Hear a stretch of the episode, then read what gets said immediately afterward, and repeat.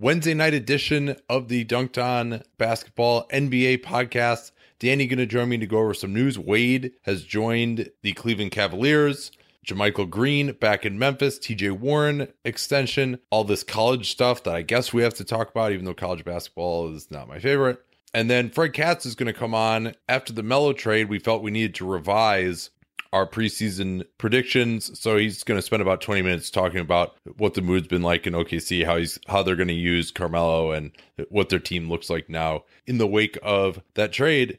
But first, let's bring in Danny and let's start with Dwayne Wade getting bought out, first of all, in Chicago, a surprisingly high number that he gave back. I do not, I think the last time someone gave back quite this much that I can recall was Deron Williams, and Williams had an expectation uh, of being able to get a pretty sizable deal from Dallas, whereas Wade, I think, always knew he was going to take the minimum and go to Cleveland. Yeah, I mean, he left about six million dollars on the table through the move because I, I, think what I heard is that he left about eight. He took a buyout of eight million, then he got the minimum two point three with the Cleveland Cavaliers, and that's pretty significant. I mean, I'm not going to to diminish that at all. That's pretty impressive if you want to call it that. And you know, I think one of the stories of this year because Kevin Durant also took less money, and we can there are different levels of with that one, but players are taking less money to be happier, and it's allowed. You know, the Miami guys actually took less money back in the day, but this is a different kind of sacrifice.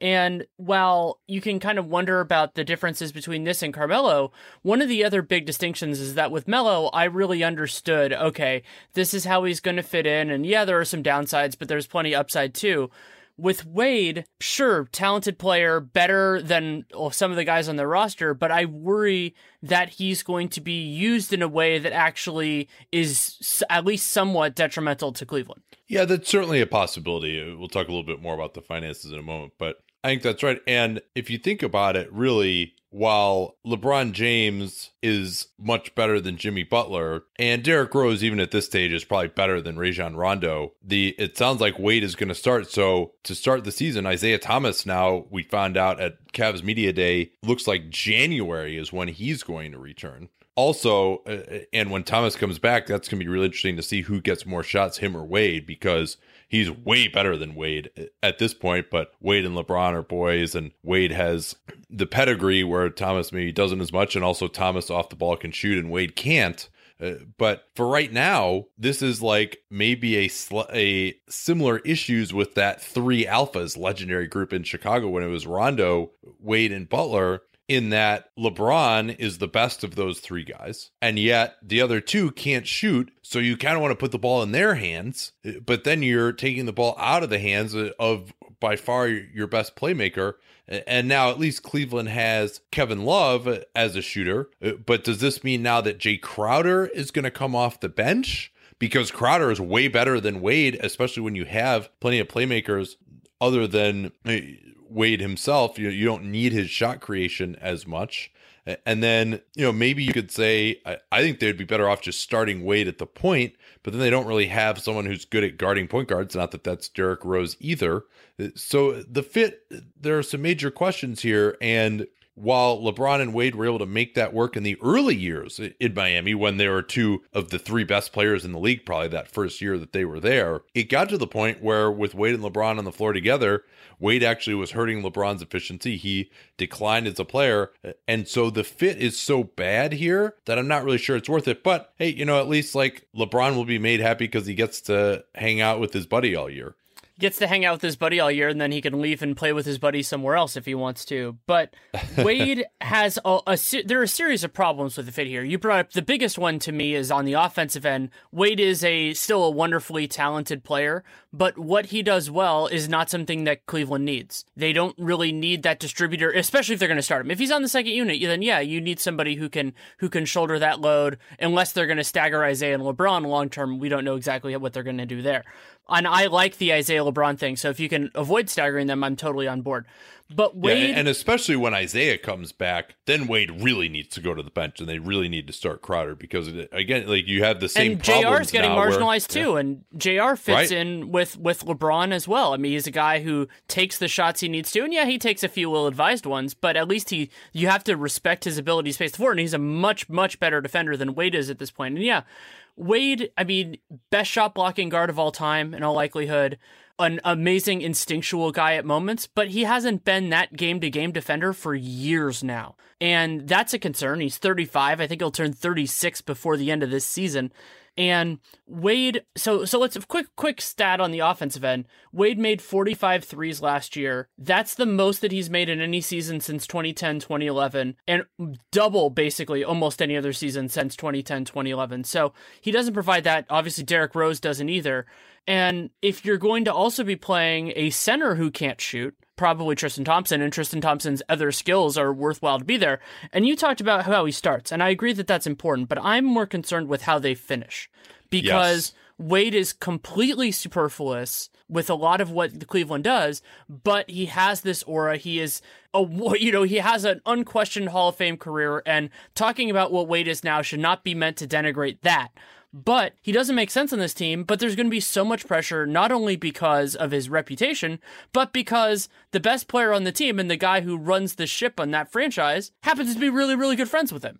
So if Wade closes games, all of a sudden they have this severe weakness against talented teams that you can't wash away because Wade is bad defensively. And you talked about the idea of, oh, they could play him at the one. And I, I, have heard that a little bit he can't defend point guards at all. He he can't. He's no, no, not going to run. He's not going to run around screens. He's not going to do any of that. So yeah, he can. You know, you can use him in certain capacities as a nominal point guard. This is, as you know, why I irritatingly sometimes refer to the difference between a point guard and a primary ball handler. It's because of guys like Wade and LeBron, obviously. And so the reason is that he can't defend ones at all. So if you you can play him there nominally, but it doesn't make any sense. And when there are times when a player, you know, you know that, but you still can't make do right decision. I mean, you can think about that with Sabonis in Oklahoma City before they got Taj Gibson. There are various examples of where teams have hamstrung themselves for reasons outside of basketball, and you know that's a part of the sport. But Cleveland has severe aspirations. This isn't some fringe playoff team that's appealing to their best player. This is a legitimate title contender, and they're they're limiting their own ceiling because they want to make LeBron happy. Now, if they brought, I understand the thought, right? Hey, two point three million dollars, Dwyane Wade, talented player. Let's bring him in. Why not? You know, and Dan Gilbert will now be paying an additional six million in luxury taxes for that privilege. Uh, and you know, making LeBron happy is good. Generally, bringing players in to make other players happy doesn't really seem to work that well. There's a reason that personnel people are personnel people, and uh, that players are, are players. They don't follow the league as closely uh, but you know, certainly Wade is worth that salary in a vacuum. It's just what you said. He's going to be uh, not only taking playing time away from likely superior players, uh, but shots in particular. It would very much not surprise me. He almost certainly will have a higher usage than Kevin Love, a much superior offensive player. Even when you know we've uh, said that Love isn't that great, just posting up against other power forwards getting him involved in the action, uh, running plays for him coming off of screens, uh, getting him into the post against mismatches for quick duck ins. You know, all of that. He's extremely efficient. And Wade is not that anymore 51% true shooting, but still a 29% usage last year. And then even worse, Isaiah. Now, maybe Isaiah a lot of this maybe is insurance, right? Like if we were just, oh, Wade is insurance, maybe Isaiah never comes back. We need some more shot creation. That's all fine. Uh, but he's not going to be insurance even when Isaiah comes back, especially when he's been integrating with this team for three months uh, before Isaiah even returns. And so it wouldn't shock me if both if Wade is a higher usage than both Isaiah and K Love, and you know is of course far less efficient than either of them. I expect him to get a little bit more efficient this year, but not much. I mean, this is we've seen where he took shots out of Butler's hands last year. He had a higher usage than Butler last season. We saw where he took shots out of the hands of Goran Dragic the year before, freed from Wade last year. Dragic was outstanding, and so yeah, he has the name. He is just used to playing this way, but I foresee a lot of problems. And then, of course, you know, defensively, it, it's going to be a big problem there too. So, I mean, and maybe he'll play 22 minutes a game and can bring it more defensively. And I think he had a few moments in the playoffs, especially in those first two games of the old Wade defensively, and maybe he can cut more. You know, he really has gotten away from cutting since LeBron left. You know, he can try to create some more gravity that way. There was a famous piece from Pelton and, and Haberstroh about how he had a lot of gravity as a cutter back in uh, 2013, but it's I think it is likely to me that this will hurt more than help uh, in in the end. Also, uh, I mean, pretty nice piece of business for the Bulls to get out of that much money. Oh God, especially yeah. The, the, the, Bulls, the Bulls, uh, they win the financial game. You got to give them that. They don't win on the floor, but they win the financial game. And yeah, they don't get to advertise Wade, but I don't think they were. He was going to sell many tickets for this turd of a team. So I, I think that they it worked out in that direction. And we talked a little bit about the Mirotic signing in the last episode, and I want to use that as a transition point to talk well, one, about one more thing here on Wade because I know I know where you're going here, and I and I and I do want to get into that. Uh, but uh, uh, for the Bulls, it, the point was made that oh, like the savings don't help them because they still have to make it to the minimum salary anyway, which they're below, uh, even though they're operating as an over the cap team right now, just due to that Butler trade exception.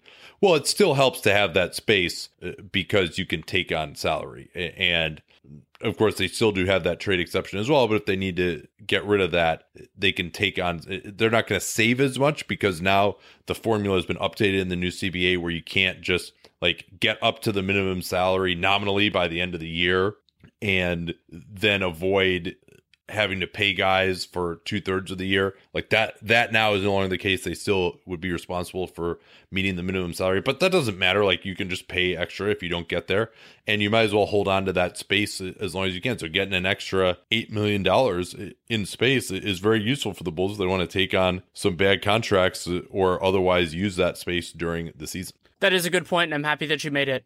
But so the the parallel that I wanted to make is so Nikola Mirotic got two years, 27 million, but that second year is a team option. And so we talked about the structure of that contract.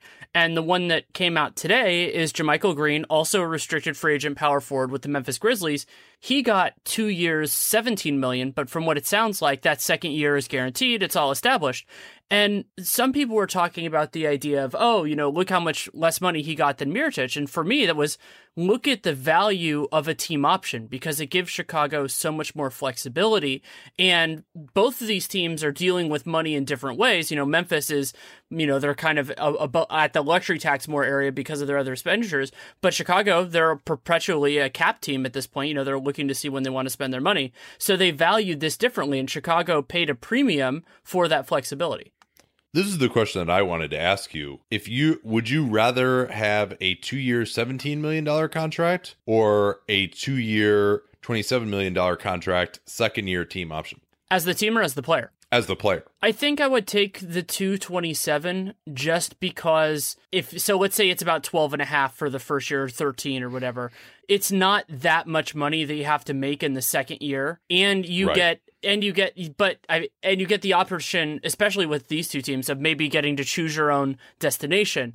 It is though a close call when you consider just where the market might be next year, but remembering that he's that I mean I guess Mirotic in this case is going to be unrestricted if they decline that option. So he doesn't have to wait out the market in the way that both those guys did this year. So I would take the 227, but it is a closer call than people think and that's why these are two reasonable contracts that prioritize different things. Yeah, and these and this is I'm just saying you mentioned that. I'm just saying in a vacuum which would you prefer? And I think I, I agree with you. Uh, but these guys are in two different situations, right? Like JaMychal Green, he's 27. I actually think he's probably a more valuable player than than Mirotic, although it's close. Mirotic has a higher upside to me, especially offensively, but Green more valuable defensively. And so for Mirotic, I do think he'll he's very likely to get more than four million dollars next year. So you probably would rather be in his situation, and he also has the ability to block a trade because of that team option now too. If it were non guaranteed, he couldn't block the trade, so that helps to avoid getting sent somewhere he doesn't want to go. And there's a chance either that they they pick it up, uh, or if they don't, then it'll be unrestricted, as you said. I mean, this is a great deal for Memphis, though. I mean, we haven't made that point yet that to get their starting power forward on a two year deal at 27. Green is a guy who was once a near like nuclear athlete type of guy. He's already slowed down a little bit in that regard, but he's his shooting has come so far from where he was as a fringe prospect earlier in his career. But now the Grizz are going to get the two good years out of him, and he probably won't be a starter level of player two years from now when he's 29. Eh, and this will be the only like big contract that he gets. But he was in trouble eh, because he had made basically no money in his career. He'd been making the minimum up until now. So, uh, with that being the case, he really had to just swallow and take this, and still $17 million is not chump change. And his qualifying offer was very low. It was like $2 million. So he was better off just having to do this. And great job by Memphis holding out for really what I think is absolutely an ideal contract for them. I would rather have him for two years than even a third year at, at this money, given where he is at age wise and the fact that he really just became a, a, reasonable shooter last year. So this is a great deal for the Memphis Grizzlies. Uh, and, you know, I'll tell you what, like, I think he's a much better player than Mason Plumlee, and they got him for much cheaper than Plumlee. And he has much more utility. And so there was this kind of split in terms of the approach here. So Memphis wielded substantially more power due to the process because Green was limited to teams that had cap space or, you know, a big exception and wanted to use it on him. And they were just the match rights and everything else. Teams got scared off. And so they had that. But Green had the value for them of being a player at a position of need who is capable. So, you know, if they want to be competitive this year, they need somebody like JaMychal Green. They have a bunch of lottery ticket type guys at power forward. They actually just shed one of those guys. We'll talk about that in a little bit. But they don't have a guy who can really be considered the answer at power forward. And they didn't have salary flexibility to get that guy. The limited flexibility they did have, they used on wings. And you can do that. But I mean, Ben McLemore isn't going to start at power forward for you. He's, he's not going to solve those problems. Tyreke and a couple other guys. So they yeah. they were kind Parsons of Parsons is an injury risk. Yeah, so, exactly. Yeah, I mean, they so didn't have much. They needed JaMychal Green, and it's it's good that it got done before you know this got really hairy. So yeah, well done by them and Green. You know, it's while it's unfortunate because you think that if he had been an unrestricted free agent this year, I think he would have gotten more money. He still does get what is significant for him, as you said, a guy who has toiled and before the offseason, you and I had talked about Joe Ingles as being the older restricted free agent that the process was really unfair for. But I think JaMychal Green ended up being the guy who was hurt more by that just because of the nature of the process. Yeah, that's that's definitely true. Also in Memphis, Jarell Martin waived, uh, or he has not actually been waived yet. He is given, oddly enough, I haven't heard of this, the opportunity to just stay in camp to showcase himself if he wanted to, but the reporting is that he will, in fact, be waived. He is guaranteed this year, his third year. 25th pick uh, back in 2014. There, uh, if you remember going back then, there were reports that he had been promised there. He then broke his foot, had additional foot issues, showed a few flashes, but never really got going, and then had a horrendous summer league this year. And I think they're doing him a favor in some degree to say, hey, before camp, we're going to just release you now so you can get on somewhere else and be in camp with them as opposed to just having him go through camp and what they he wasn't going to be part of their plans anymore. But this just continues now. These memphis picks in the 20s i mean think of like Jamaal Franklin was like uh i think he was like you know early second round pick. Did, didn't really work out obviously Jordan Adams uh, had a few very small flashes, but then got injured, and it looks like his career is basically over. He really disappointed in summer league. I shouldn't say disappointed, but wasn't any good in summer league uh, this year. And now Martin, also another guy who is impacted by injuries, and so Memphis, it's tough, especially when you're right up against the tax. They did manage to find Green They've managed to find Andrew Harrison, but they have struck out pretty wildly. And it looks like Wade Baldwin, another guy who's going down that path. And we haven't heard any noise from Deyonta Davis either. So it's been difficult for Memphis to find some of these guys and to just waive a guy. Obviously, you know, his fourth year option was never exercised. Is uh, it's got to be disappointing for Memphis fans. Yeah, from what I re- can recall, the best guy taken in the last like 10 years by Memphis in the late first round is DeMarre Carroll, and his value was provided largely in other places. Yes. Yeah, yeah. Other other locales. And let's get to Phoenix now. We can start with the injury to Alan Williams. He joins his teammate Devon Davon Reed, and they've also had Eric Bledsoe uh, in previous years Uh, but this is actually going to be a meniscus repair for Williams. That means that it's going to be about a six month recovery. You imagine it's unlikely that he will return this season. And as you mentioned on Twitter, it's really a shame for him given the structure of his contract both of his remaining seasons are non-guaranteed. He took this, you know, it was a 318, but the last two years, I believe it's the third year is a team option, then the second year is has a potential light guarantee, but I don't even think he's going to qualify for that considering he's not going to play or barely play. And that's too bad. I mean, it's unfortunate for him. He had worked his way in, and yeah, he's going to get six million or thereabouts from this year, which is nice. But he's not he's probably if they decide to let him go then they he will not be going with a ton of momentum and Alex Len now actually gets a silver lining for him that he'll probably get more reliable minutes now than it looked like he was going to because Alan Williams, you know, I wouldn't say Alan Williams had supplanted him in the rotation anyway, but they were going to be competing for minutes at the very least. Yeah, and it looks like Len will now at least have some ability to showcase himself on that qualifying offer. And I'm not going to say that they're not going to necessarily pick that up uh, for Williams next year, that 5.5 million. And because, and now that they've extended TJ Warren, they really have no path at all to cap space next season. And so maybe they'll say, hey, you know, there's not much opportunity cost to keeping this guy around at 5.5. Let's see if he can come back. We saw something in him last year. And and also it's quite possible too that uh, Len will just clearly be moving on at that point. Uh, so let's get to Warren now. 4 years, 50 million dollars. This is one that we actually were not able to come anywhere close to an agreement in uh, our mock rookie extensions podcast. But what do you think of that number for Warren? The number itself isn't too bad. I mean, that's less than starter money in the new world. It's probably, you know, solid solid rotation though, like six man type. And I, I think that's going to be his role for the Suns moving forward. And that's why this was such a surprise for me was not that the value is off. I think the value's fine, but they just drafted Josh Jackson, who will be starting at a forward position, presumably the three, and they have Dem Booker at the two, so sliding him over isn't really possible. But they've also invested so much in other forwards. Marquese Chriss is pretty much a straight four to me. Bender can bounce between the four and the five, and then they have, you know, basically draft assets, not only their own picks, but they have a pick from Miami. And so you're just kind of going, well, how sure are they that TJ Warren is a part of their future? And yes, you can make the argument that his contract probably passes the Nene test, so that maybe they can move it.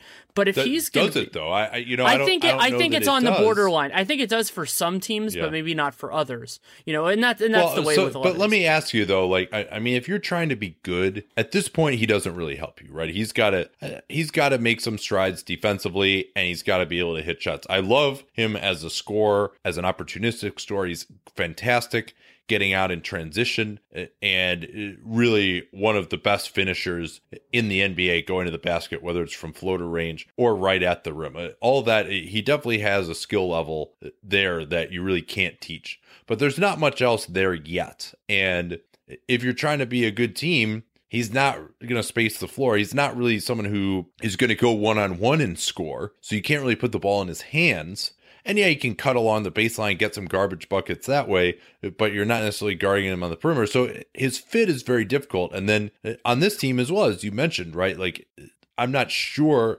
Maybe if he has a great year, he becomes tradable on that. Maybe he grows into it. Yeah, I've, as I said, I like some aspects of his talent.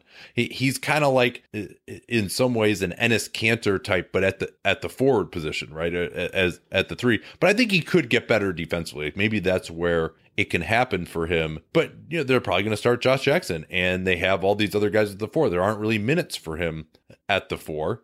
So potentially he and Jackson could play together. That's a pretty rough fit. So I'm not sure that he's set up to have this great year now that's going to make him an asset on that 4 for 50.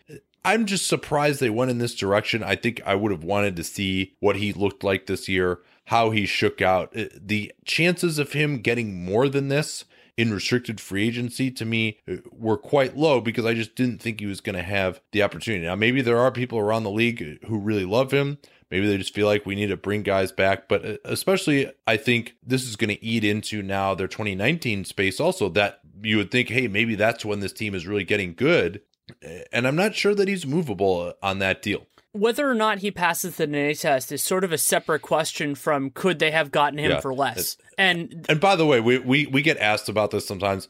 Can you just define the Yes. Nene test again? So the Nene test is ba- periodically we should yeah, do that. back when Masai Ujiri ran the Nuggets, he signed Nene to an extension. I don't remember the exact terms. I think it was like four forty. Oh 440. no, I, I should I should have just defined it because now we're getting we're now we're gonna get like the five minute story. No, no, That's I all right, won't. though. But so It's he signed him to an extension. People love us. He signed him to an extension, and then I think it was less than six months later, traded him to the Wizards for JaVale McGee, who at that time was a talented young player who who was hadn't gotten his next big, his first big contract.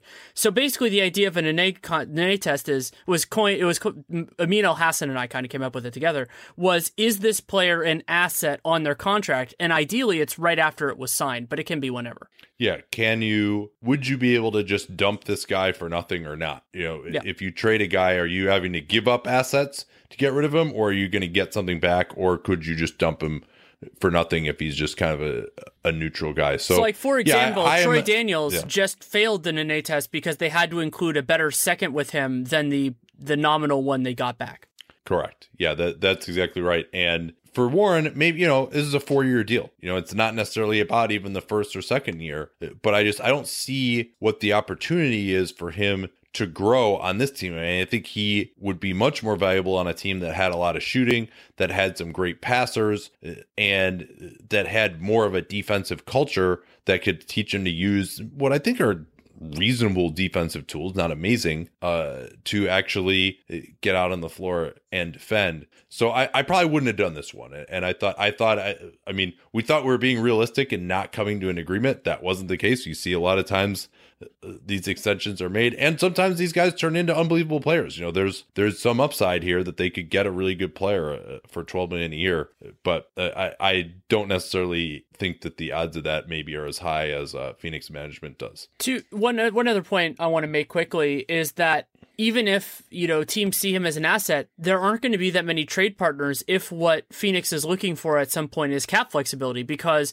there's so much money that is still on teams' books. And if they're looking for an expiring contract or something like that, I mean, maybe they'll find something in that range, but it's going to be a real challenge. And so it's it's kind of a perilous situation for them for a guy who hasn't earned a spot and who doesn't clearly fit with the players that they seem to have above him in the pecking order. It's just a strange move to commit to at this point. And yeah, uh, it's it's frustrating in that way because Phoenix is, you know, obviously they're not good right now. And so you think, well, why are they committing to something in, unless there's a risk premium? And there isn't really a risk premium here. Okay, let's move on a little bit to this college thing. So uh, I'm going to try and summarize it. I haven't been paying that much attention to it, uh, to be honest, but it's something we should talk about at least a little bit. But essentially, there have been a lot of accusations from some big universities, Louisville, Arizona, University of Miami, uh, that uh, there's some corruption essentially with uh, bribery schemes for assistant coaches at those universities using their relationships to direct players to certain advisors, to certain uh, Adidas, I think the only one that's been discussed so far, certain shoe companies, an Adidas executive even was indicted. So it's pretty ugly. It's going to take down a lot of college programs. Rick Pitino has already been fired. The AD at Louisville has already been fired.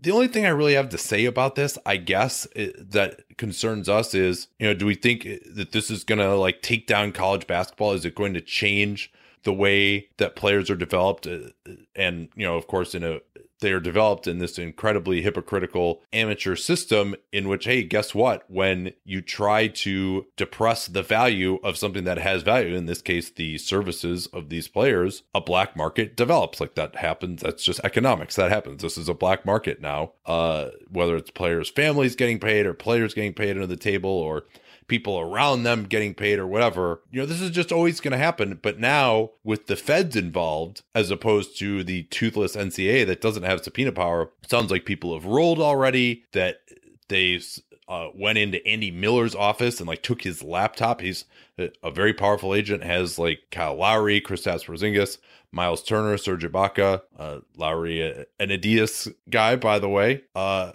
Jeff Teague, I think, is an Adidas guy, also another uh, of his clients. But and I don't think that there's any, you know, Adidas or these schools. I'm sure this goes on everywhere, right? Everyone always says that, but now we're going to really find out.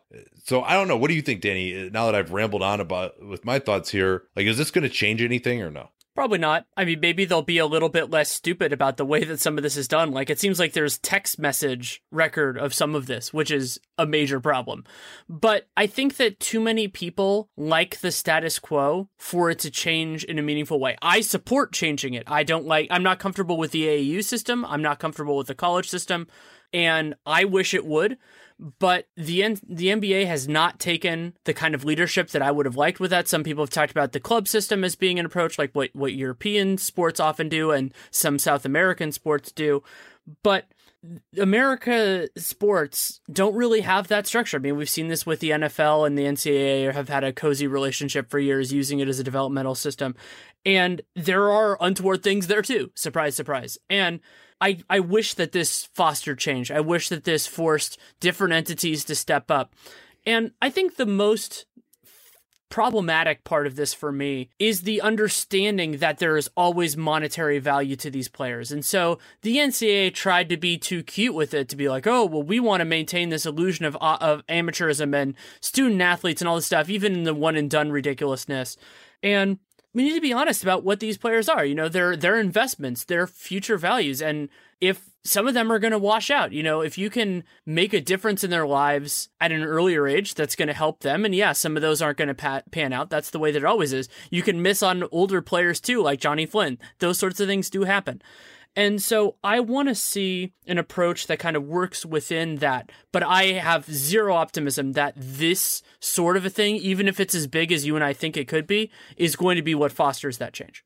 Yeah, because as you said, there are just so many sunk costs. I mean, there's too much money still in college sports. And somehow people would like to delude themselves that they're seeing the highest level of competition, even though it's just college and it's not the highest level of competition. But there's a ton of money in this. I, my solution has always been just forget it. Like this idea of amateurism, all you just say is, hey, college, you can't pay the player directly. If you want to get endorsements, if your boosters want to pay the guy, just deal with it. Because this idea, of, oh, we're going to pay players. Well, there are plenty of players in the NCAA, whether it's even in football and basketball, not to mention the non-revenue producing sports who aren't worth anything economically that actually the scholarship that the university is giving them is probably more than they're worth than they're providing that actually is like a real scholarship as part of making the university what it's supposed to be. So now you don't have to have the schools pay. You don't have to all be equal uh, for everyone when you really have no idea what the market value of these guys is going to be coming into school. So just let the market decide outside of the schools. You know, if these players want to go to this school and get, ex- you know, they can go to the school because they get exposure and they're going to get more endorsements or the, they've got Jim Bob's car dealership that's going to give him a car or whatever. Fine, just let him do that. Isn't that if that's evil? Isn't that a lot less evil than oh, let's enrich you know Chuck Person for nine grand here and thirteen grand there so he can steal steer someone to some shady financial advisor who doesn't actually do a good job of advising the guy, but just can get in on it on it because he has this connection and he bribed Chuck Person. You know, isn't isn't it better to just have it all out in the open and then and let the players benefit than all these people around them? I'm not going to get the adage right, but there's it was an argument in relation to I can't remember which one of the narcotics about like basically if you make it a crime, then you make everybody involved criminals. And so if you open this up, then it it makes it easier for people who want to do the right thing to do the right thing openly and to f- future get more clients. So if you you make it in that way, and yeah, I mean, reform throughout the system. I mean, the whole AAU system. There's a whole bunch of just just crap in there, and I mean, everybody pretty much knows it. And that's an it's not a necessary evil, but it is an evil that is unavoidable under the current system. And anybody who says otherwise is lying. That is just the way it is because these individuals provide way too much value that they are not getting as compensation. And so if that's the case, you're going to see this in, in any market, but especially in this sort of one. And so it it gets into all this negative stuff, and it's it's sad in some ways for some of the people involved, just because you have all, especially with the way that the NCAA is going to handle this in terms of transfers and all that kind of stuff. I'm sure there are going to be people who get really lost in the shuffle here, But one thing that I want to see as a very interesting potential avenue here is could the now G League step up and be a place for some of these guys to go and really develop it? And w- the NCAA eventually become smart enough and be proactive enough to not have that nullify their amateur slash student athlete status. No, because I mean, unless they just raise the D League salaries a lot, and you're still not under contract to a team, so they have no real desire to develop you uh, on those teams. Now, maybe what they could do is that the G League, the league could just say, hey, you know what? Like, we're going to have three or four teams in the G League that are just unaffiliated with a specific team. And the whole purpose of this is just to develop, uh, you know, wh- whoever we think the 15 best prospects in the G League are that aren't actually on a team yet. Like that might actually be, you know, who are still 18 or 19. Maybe that's a direction that they could go. But as far as paying these guys their market value, I think that's really going to have to get into being collectively bargained, most likely. Uh, I, I think the, the last point I want to make here is if you're a college basketball fan, wouldn't you rather have who wins and loses be about the basketball situation? And like, wouldn't you rather have it be, you know, it's not like which coach can go through these shadowy methods and hires some guy like the guy at Arizona or the guy at USC who knows how to like get these bribes done and get the players onto your team. Like, wouldn't you rather just all be above board and it can really be about the actual basketball instead of like, oh yeah, you know, it's these shadowy payments that are actually going to determine who wins the national championship. Like, who who can like be lowest about it. Um, uh, all right, let's move on here. That's probably uh, enough for that, except to say that, and this thing is going to be huge, right? EYBL got subpoenaed, Andy Miller got subpoenaed. I mean, this isn't just a few people here who are going to, who are, you know, steering people to a few financial advisors. I mean, EYBL and Adidas and it's, and to go to an agent too, you know, presumably the reason he's being rated is so to find out like who's who they're paying and then how they're contacting these guys you know way before they're supposed to be contacted so like, it seems like basically the entire apparatus of financial transactions prior to these kids reaching the nba is going to be investigated and uh yeah probably gonna get pretty ugly. Going back to the nba and their more open finances the clippers got deandre liggins in the chris paul trade. He had a very light guarantee 25 26000 and was traded to the Hawks, which not only got them out of that light guarantee, which they're butting up against the hard cap, which is a potential issue, but also creates a trade exception, which is potentially valuable for them, though, of course, the hard cap is an aforementioned issue. Yeah, uh, that just basically saved them a, a little bit of money. Uh, twenty six thousand dollars essentially, because I think he, that was his his guarantee uh, so getting out of that was good. Uh, injury news: Tony Parker per Marc Spears, says he expects to return two months early. Previously, that was supposed to be January. So, I, mean, maybe he's going to be back in November. I would be surprised. But, you know, we'll see what he looks like. He says it's been the hardest uh, thing he's had to do in his career. We mentioned Isaiah's Isaiah Thomas going to be back in January in theory. Uh, Michael Carter Williams yet to be cleared for contact. He had PRP platelet rich plasma therapy on both knees and that's not good because it's Julyan Stone time or it's Malik Monk, who also still has been uh, struggling with this ankle injury. Although Spencer Percy on the last pod said he thinks that's more of a working conditioning issue than the actual ankle. Uh, but, you know, maybe it's Batum as the backup point guard, but it's looking ugly that even their stopgap solution isn't ready yet. And then Russell Westbrook also had a PRP injection in his left knee, not practicing yet. Patrick Patterson back on the floor in OKC doing some light work, but not really ready uh, for uh, for contact. I don't think either. Uh, what else we got here? We should talk about a couple of front office slash management decisions that happened today. The Kings extended Vlade Divac and picked up Dave Joerger's option, so now both of them are under contract through 2019-20 for better for worse. For better, definitely for the Dunc'd On Basketball podcast. Uh, and I this is why general managers do win now moves. You know, as as much as we're critical of them and you know, you think about that, if they hadn't invested the money they did in veterans like Z-Bo and George Hill, I sincerely doubt Vlade gets this contract. It's a neg it's a perverse incentive, it's moral hazard, but you know what? That's the nature of the business. Yeah, I wonder if that's true or not. I, I th- it seems to me like it would be more based on the Cousins trade and, and, and getting some young talent uh, on the team. The draft this year, though Scott Perry was involved somewhat in that. as well. But uh, Ranadive, like he'll try to do the things that you're supposed to do, right? Like in theory, Vlade Divac traded away DeMarcus Cousins. That wasn't a win now move, right? They knew they were going to be taking a step back at some point. He advocated for that. And so Ranadive, in theory, is supporting Divac in doing the right thing, rebuilding, or I guess we should say building, because they haven't made the playoffs since 2006 but starting over and not just holding on to Cousins just because, like, hey, I might get fired at any time. We got to win games this year. So he is trying to support him. It's just, I, I so that part of it is right. I just think it's, you know, it's just the wrong guy. You know, I think that's really more, more the issue. I, you'd be hard pressed to f- come up with like what Vlade has done, other than maybe this draft that people seem to be high on. I'm not as high on it, but uh, what he's done that's like, oh, hey, these are good moves. Like let's let's keep this train going. Yeah. And then the other one is Chicago. Chicago bringing in Doug Collins, who apparently had been communicating yeah. with Garpax during the prior year, and he gets to be closer to his son, who coaches Northwestern and has been, of course, involved in the Bulls since the pre Phil Jackson days with Michael Jordan. Yeah, it'd be interesting to see what happens here. This is a new voice. Uh, Collins also being in the organization, if they move on from head Fred Hoiberg, does provide potentially someone who could come back and coach back in, I think it was 2008. Collins did not come back in because he's just like such good friends with Jerry Reinsdorf that they didn't want to risk their friendship uh, by having him go back and, and work for Jerry. But maybe this will just be a consulting role for Doug, I think he is a better coach than he is a GM. He really failed when he had personnel power in Philadelphia. He he was a big part of things falling apart there. The Andrew Bynum trade, I think he, he was involved in signing Nick Young to kind of a ridiculous contract. Uh, there are a lot of things that he did that didn't really work out very well there. And also his philosophy, perhaps he's changed now, but he has not been a big analytics guy.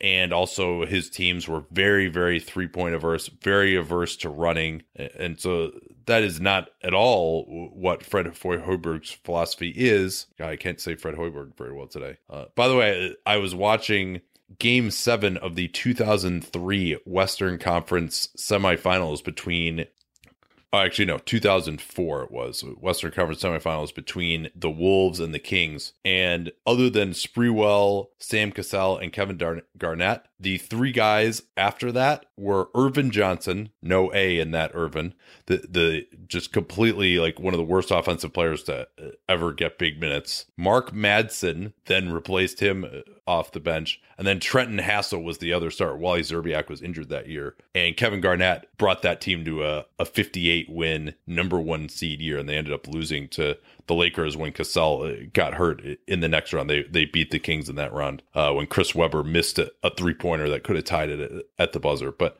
uh, anyway, that that was and Hoiberg was on that team. He was like the seventh guy probably on that team. But he and Collins not really philosophically, at least from what we've last seen from Collins, eye to eye. And is this going to be a reduction in role for Gar Forman? What does this mean for John Paxson? Could Collins really take over personnel power, or is he really just a consultant? Don't really know that yet. Yeah, it's it's a, a big question to to wonder about, and then I think the last thing that we definitely need to discuss, mostly because I find it just such a big looming story, is that Rick Carlisle on Media Day was talked about not only the possibility, but that it had previously been discussed with his camp that Nerlens Noel is not going to start. And there are a, a couple of big elements of this. One of them is, of course, guys who start generally don't play as many minutes. And then the second one being that one of the best opportunities for Nerlens Noel to showcase what he could do as a potential free agent is playing with Dirk Nowitzki because we have seen role guys with Dirk do really well because he the teams can't help and numerous other factors. So if he is not getting that kind of support, that could be significant for him this year and for him moving forward. Yeah, obviously you mean that guys who don't start don't play. Yeah, that's what I mean. But yeah, and I don't know how much they're gonna. Yeah, I don't know how much they're gonna play together because Dirk has to be a center defensively to the extent he can play any position defensively, and then Harrison Barnes is by far his best position is the four, and so playing Nerlens and Dirk together, I think for him being on the floor defensively, which is where he's really gonna make his money, by the way, he will get more chances this way. You would think to be the center defensively, so maybe that will help him, and he maybe he'll play some minutes with Dirk and can do more offensively, but I don't know that Dirk as opposed to Harrison Barnes of the four really provides that much more spacing at this point in their careers. And so that means Barnes will start at the four, Wes Matthews probably at the three. If Dennis Smith is the one, then maybe it's Seth Curry who will play two for, for them. That's a, that'll be their starting lineup, I guess. That is my expectation, yeah. And that's actually uh, a topic that Jonathan Tjarks talked about when I did the RealGM radio on this division with him and Rob Mahoney. He brought it up. This is like a month ago, and Rob and I were both just kind of flabbergasted because we're, we're both such big Nerlens fans. And he's like, "Yeah, I could see this." Yeah, MacMahon said the same thing on my yeah. show, you know, a little, a little, bit ago too. And also, by the way, kudos to Tim for calling that Tony Allen would not return to Memphis. Uh, he got that one right too.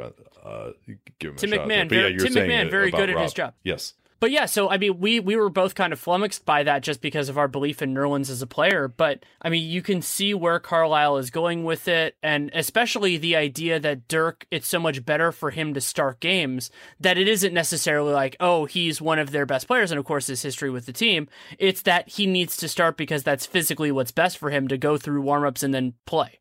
Yeah, a little bit more PJ Tucker dealing with a hamstring injury early in camp. Nothing too concerning there, but hamstrings obviously can linger, but it doesn't look no indication he's going to miss time quite yet. And I think we're done here. Uh, we'll bring on Fred Katz momentarily here right after this. Before we move on here, Want to tell you about our sponsor, Betterment. Betterment presents financial fact number 24. Not all financial advisors are required by law to act in your best interest. This means that if you're better off investing in company A, they may advise you to invest in company B because they may get a kickback from that transaction. A financial advisor that commits to providing advice in your best interest is called a fiduciary, and Betterment is a fiduciary. Betterment is the largest independent online financial advisor and promises to act in its customers' best interest. How? Betterment is built on technology to bring you sophisticated investing and financial advice that is constantly working to optimize your money to help you reach your financial goals, all at a lower cost than more traditional financial services. If you like talking to a person, Betterment also offers calls with their team of CFP professionals and licensed financial experts. Regardless of what service you prefer, you pay only a flat fee starting at 0.25%. There are no additional charges for transactions, transfers, or rebalancing. Betterment also offers other special tools as well, like Tax Impact Preview, allowing you to see the estimated effect any moves you make may have on your tax liability. Not all investment services tell you what your tax bill could be because they may make money from your transactions. Betterment also has Smart Deposit, which allows you to automatically invest any funds above a certain balance in your bank account. This is a great time to get started with Betterment and save for your retirement or other financial goals because Dunc'd On listeners can get up to six months of no management fees. Learn how at betterment.com slash capspace. That's betterment.com slash capspace. So I want to bring in Fred Katz now because our Thunder prediction pod is obsolete. We're going to nail him down and make him do some new predictions, but also he's been around the team now with this Carmelo Anthony trade and really wanted to see what his thoughts are, get an idea of how all these guys are going to be used, what the vibes are at this moment so far. Uh, so Fred Katz, how are you? I'm good. I am uh, I, I don't really sleep anymore. I thought that my last weekend before the season starting was going to be okay. I can, I, I made all these plans for Saturday to hang out with people, and and then like, nope, nothing. Like I was like, nothing's going to happen on the Saturday before media day. That's going to be like the slowest day possible, right? Nope, not true at all. Yeah, well, so were you at the airport with legions of adoring Thunder fans? Uh, watching Carmelo get off the plane? I was. I still maintain that like going to the airport to see some dude walk off an airplane and then walk away is like just about the weirdest thing a person can do. Uh, no, I, I could come up with a few others, per, perhaps. Uh, but yes. it's uh it's it's not something that I have ever done. I'll, I'll put it that way. But I just hey, don't you know, get why people take their time to do it. I just they're there. For, people are there for like two hours. I guess I was there too, but like it's my job. Like I just I just don't understand. I, I was not having fun there. I don't understand the appeal. I don't get it. Well, I mean, you're just there with like a bunch of other Thunder fans who you might not even know, right? Like you can just like meet some other like huge Thunder fans that you and just have some cool conversations and maybe just meet some cool people. It's like dating for Thunder fans almost if you go there.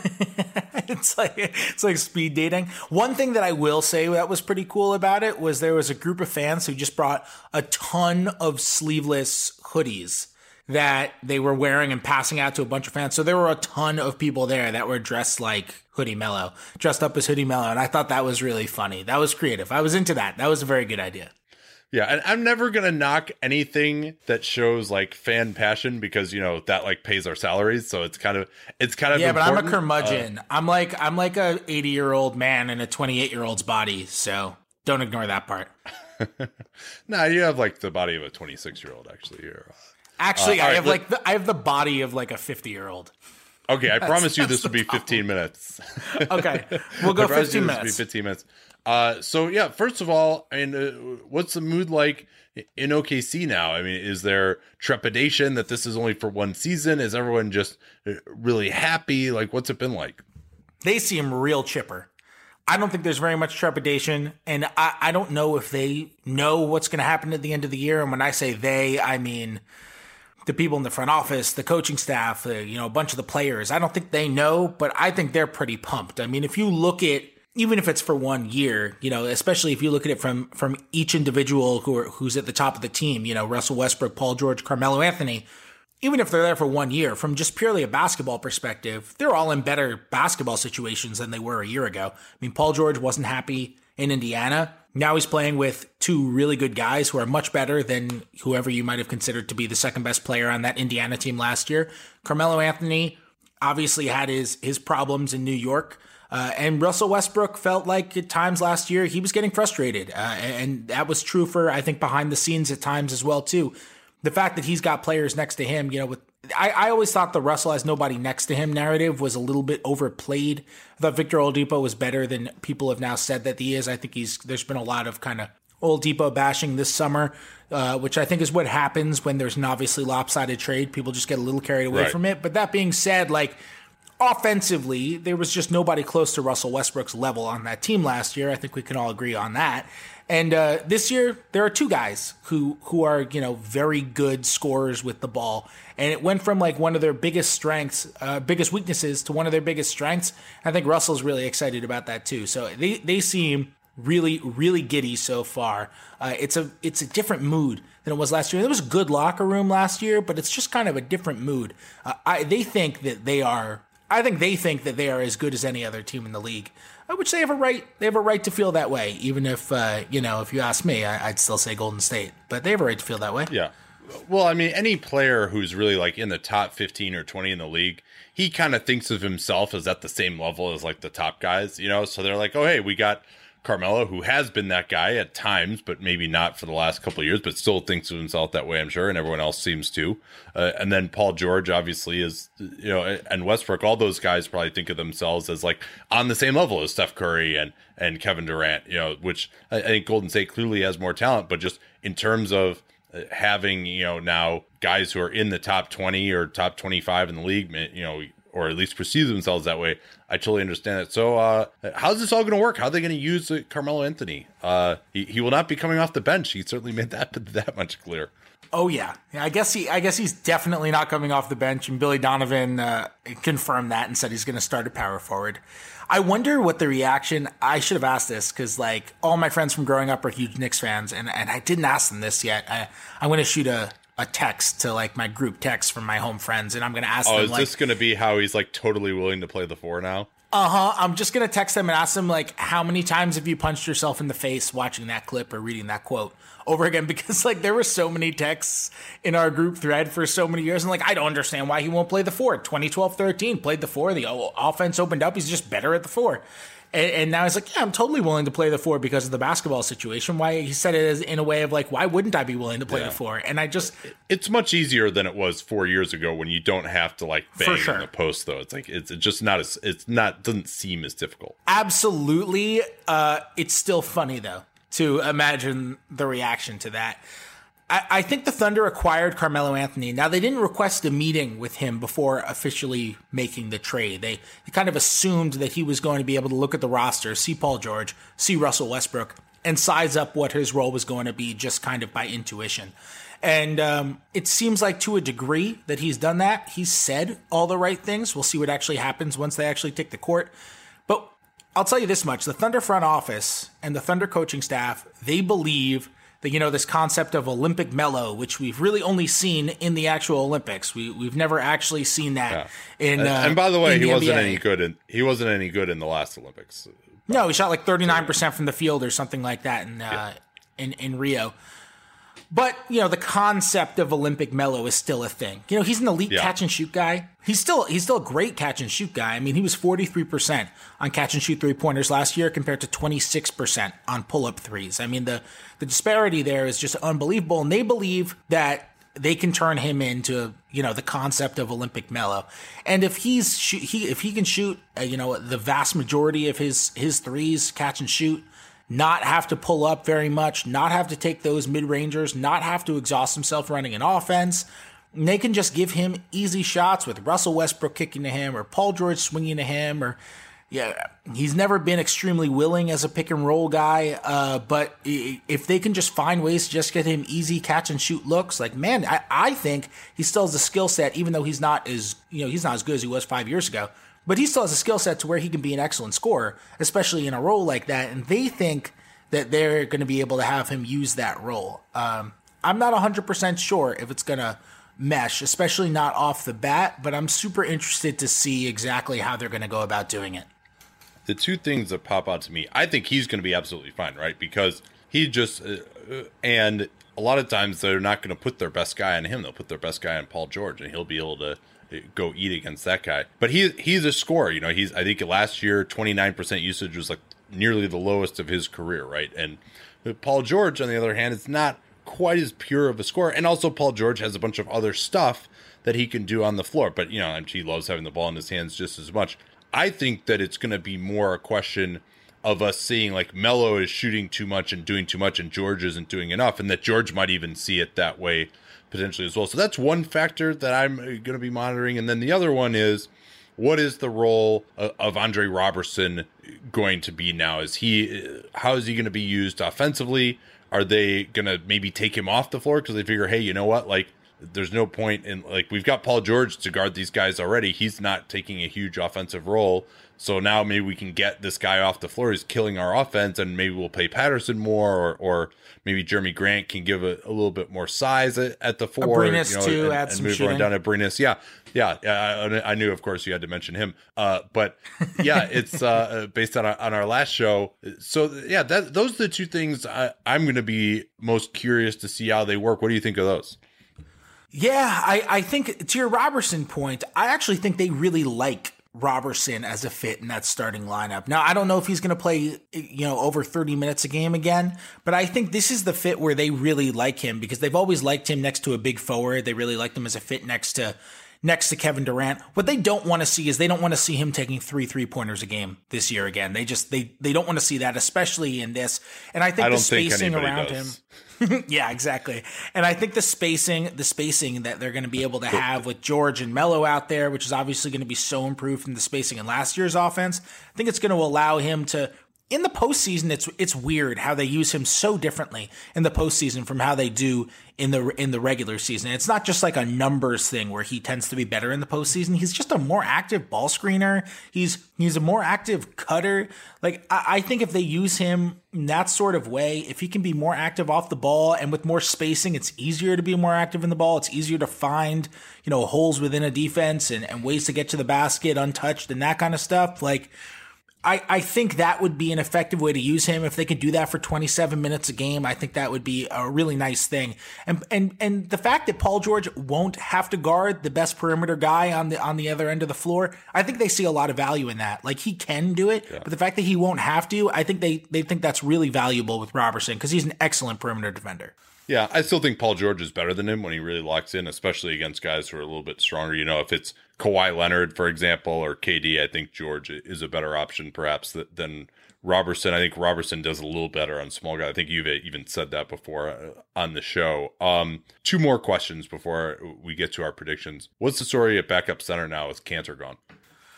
Yeah, it's really intriguing. I mean, they got 14 guys on the roster, so it is possible they, you know, just hold it and, and go with two point guards and, and maybe sign a, a point guard to a two way because they have an opening on a two way too. It's just Daniel Hamilton on the two way right now. Dakari Johnson is there, but I, I'm not anticipating him getting regular minutes. Nick Collison is there.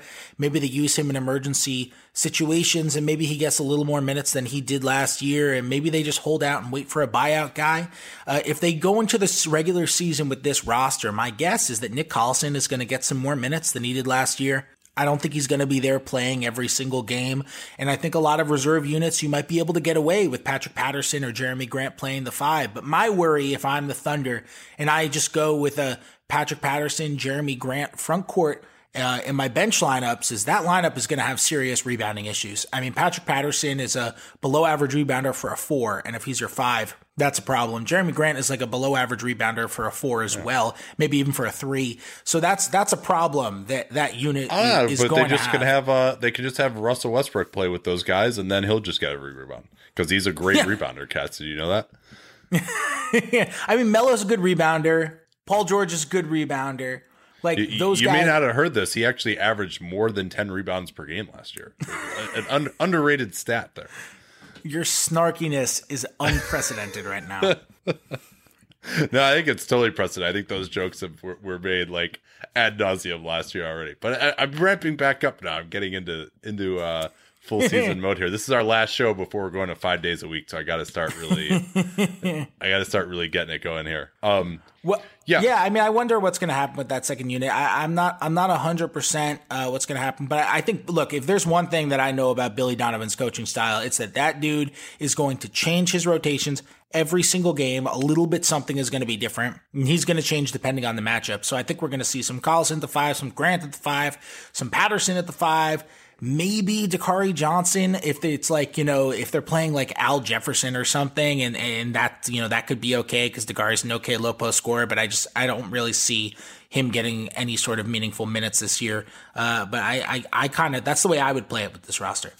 Yeah, and I, I you mentioned the a buyout candidate. Some center is going to be available at the deadline. Some center will be available for buyouts. Like they're getting just like a serviceable backup center who probably like isn't even necessarily going to play uh, against a team like Golden State or Houston in the playoffs, like that's not going to be that hard. You know, like that that's going to be a 10 minute a game role. They'll find someone like the I don't think they should be like, "Oh, we don't have a backup center. We got to make a move before the season starts." Uh, um oh, actually there is one other thing I wanted to say too. This is going to be a massive luxury tax bill now. Uh 28.7 million dollars in luxury tax as it stands right now uh, for owner Clay Bennett Kyle Singler, they have to move him this year, right? Like, I mean, it seems like nearly fait accompli at this point. They would like to move him. That that's that is certainly true. Yeah. I mean, he's five million this year. He's five million next year. Last year, that deal is is non guaranteed. So so that's something you can right. you can obviously get out of that. Um, but yeah, I mean, they would they would like to move him. If they don't, uh, I would be shocked if they didn't stretch him next summer uh, with five million, sure. five million guaranteed left on the deal, two total years because he's got the non-guarantees. So that's what five million stretched over, over what five years. Uh, so it'd be about a million yeah. a year. Yeah, that would, that so would I would totally be, doable. Yeah, I mean that's that's a really really doable doable stretch. That would be totally fine. You know, less than a little less than one percent of the cap. But uh, yeah, I mean they would love to include something to unload him. I, I you could probably speak to speak to it better than I could. At, what you'd have to give up to just to be able to give him into somebody's space. There obviously aren't very many options. Yeah, I mean it's hard that. to imagine it's and they don't really have picks than, to do it yeah, it's hard to imagine it's less than like a first runner. I mean, maybe it would be, you know, they attach Abrines to him, or actually, or maybe it could even be Jerami Grant, you know, that they attach to him, right? Grant. I don't know if they want to do that though. Like, do yeah. you really want to go? Like, do you really want to go all in on a season to the degree that they have, yeah. It, it only to save some money by giving away a guy who they well, like. Yeah. Wh- whatever you or I think of Jerami Grant, they strongly believe Jerami Grant is a rotation piece who's going to help. And do they want to give that away to save save some dollars. Uh, mean, maybe it's possible, but I, like, I, I, don't know. We're talking about fifteen million dollars though, and like yeah, no, I mean, it's going to make a big difference it, in the tax. You could you could changes the tax get, rate. Yeah, you could get close to getting another Jerami Grant just by putting in five point one million dollars into a trade next year. You know, I mean, and also the thing is, if with Grant a free agent next year, if they do somehow manage to bring all these guys back, he's gone anyway. They, they won't be able to afford him likely. If if uh, maybe they would if he's just you know signs for three million a year or something. But if he's as good as they think he's going to be, they wouldn't be able to afford him. So, uh, you know, I think I think I would do that. And he's unrestricted too. If he's right. not happy with minutes or something, he sees a better opportunity somewhere else, he can just go. Yeah, th- that's true. And then also, I think that on the buyout market again, they for a team like this, they could find an adequate replacement for him if that's what it took to attach him to to get rid of Singler because I mean the the the monetary savings are just uh, so high there. Uh, all right, let's do uh let, us revise our predictions here. I'll go first. Uh, to refresh the listeners' memories, you predicted 52, 52. wins. I had 51. Uh, I said I would bump it up by two or three. I, I think I will go with uh, torn between 53 and 54. I think I will go with 54 wins for this group. I think I'm going to go 56. Okay. Yeah, I mean, I think, I think it's 56. very possible. I, I actually had a higher when we did our best case. My best case was 59, and yours was 55. So I would bump that up again to, to like 61. Uh, what do you think about a best case? I, I think 60. I think 61 sounds good. They can they they can win 60. Yeah. I mean, they there's the so defense. It's all going to be the defense. I mean, they they have to. I mean, unless Roberson just kills them, like this team is going to score a lot of points. Oh yeah, it's amazing how different. Isn't it hilarious how different the evaluation of this team is from last year when like that sentence you just said is accurate? Yeah, no, it is. it's pretty remarkable what uh, Presti has managed to do by repeatedly trading nothing for lots of somethings. Uh, start. I mean, these last three trades, the Taj Gibson, McDermott, Bulls second round pick for Cam Payne was amazing, and then the George trade, and now this Melo trade, which you know I, I don't think I, I, reacted negatively to it at first. I actually don't think the Knicks did as badly. The more I think about it, especially considering his no trade, it's hard to evaluate it. Uh, I mean, it's I probably, don't think the Knicks. I don't think the Knicks were getting anything more. I mean, right, there, right. there's no question that what they got is not equal to the value of Carmelo Anthony. But yeah. the best, the best piece the best piece on the market that they could have gotten, I think, was that Bulls pick. They weren't getting a first rounder for him. No. And I think the best, if they wanted to make a deal just so they could get the best piece possible, and the best piece they could possibly get in an offer was that unprotected Bulls second rounder, and they wanted a little more scoring. Yeah. And if they believe in McDermott, then like I I get it. Like I think it's a very defensible trade, even if you believe that those pieces are not equal to Carmelo Anthony, because there's just you can make the argument they had to get rid of him for both cultural and basketball reasons. And uh, yeah, that that Chicago pick is about as good as you're going to get for a second rounder. Yeah. All right, man. Well, thanks for doing this little reprisal here. Uh, but you have an exciting new project uh, that I actually didn't even find out about. I, I, wish I could say you came on the show to plug it, but I didn't even find out about it until we started talking beforehand. Shows how well we're doing with marketing. Um, yeah, yeah, we're doing doing a new podcast. It's called the OKC Dream Team because we're really cocky, and uh, it's me, me, and uh, two other guys. John Ham, who's a, a local radio guy here. Oh, yeah. John Ham and, is uh, John Ham's about as good as it gets with the cap stuff. He's great. He's awesome. This is not the actor, uh, but he is uh, he is great. He's fantastic, and he's he's a great personality too, and good friend of mine. And Andrew Schleck, another good friend of mine, who's a blogger, super bright, great, great you know, does great Thunder analysis, really funny. And uh, Royce Young from ESPN is going to be a frequent guest on the show as well. We just started last week. We're doing it on Patreon, so you can just go to patreon.com slash OKC Dream Team. $4 a month to subscribe. You can still listen to it in your podcast apps. All you have to do is just copy the link that we send you uh, and just put in your podcast app to, to add it. It's super, super easy. And uh, yeah, it's really fun. We're going once a week. Once we get up to a thousand subscribers, we're going to start doing some more content as well on the side. We're up to almost 800 at the time we're recording this right now and just started last week. So like we're, we're pretty excited about it. No, that's awesome, and obviously this is this is the season to do it if you're uh, interested in Thunder stuff. All right, thanks for coming on, buddy, and uh, we will uh, talk to y'all next time. Till then.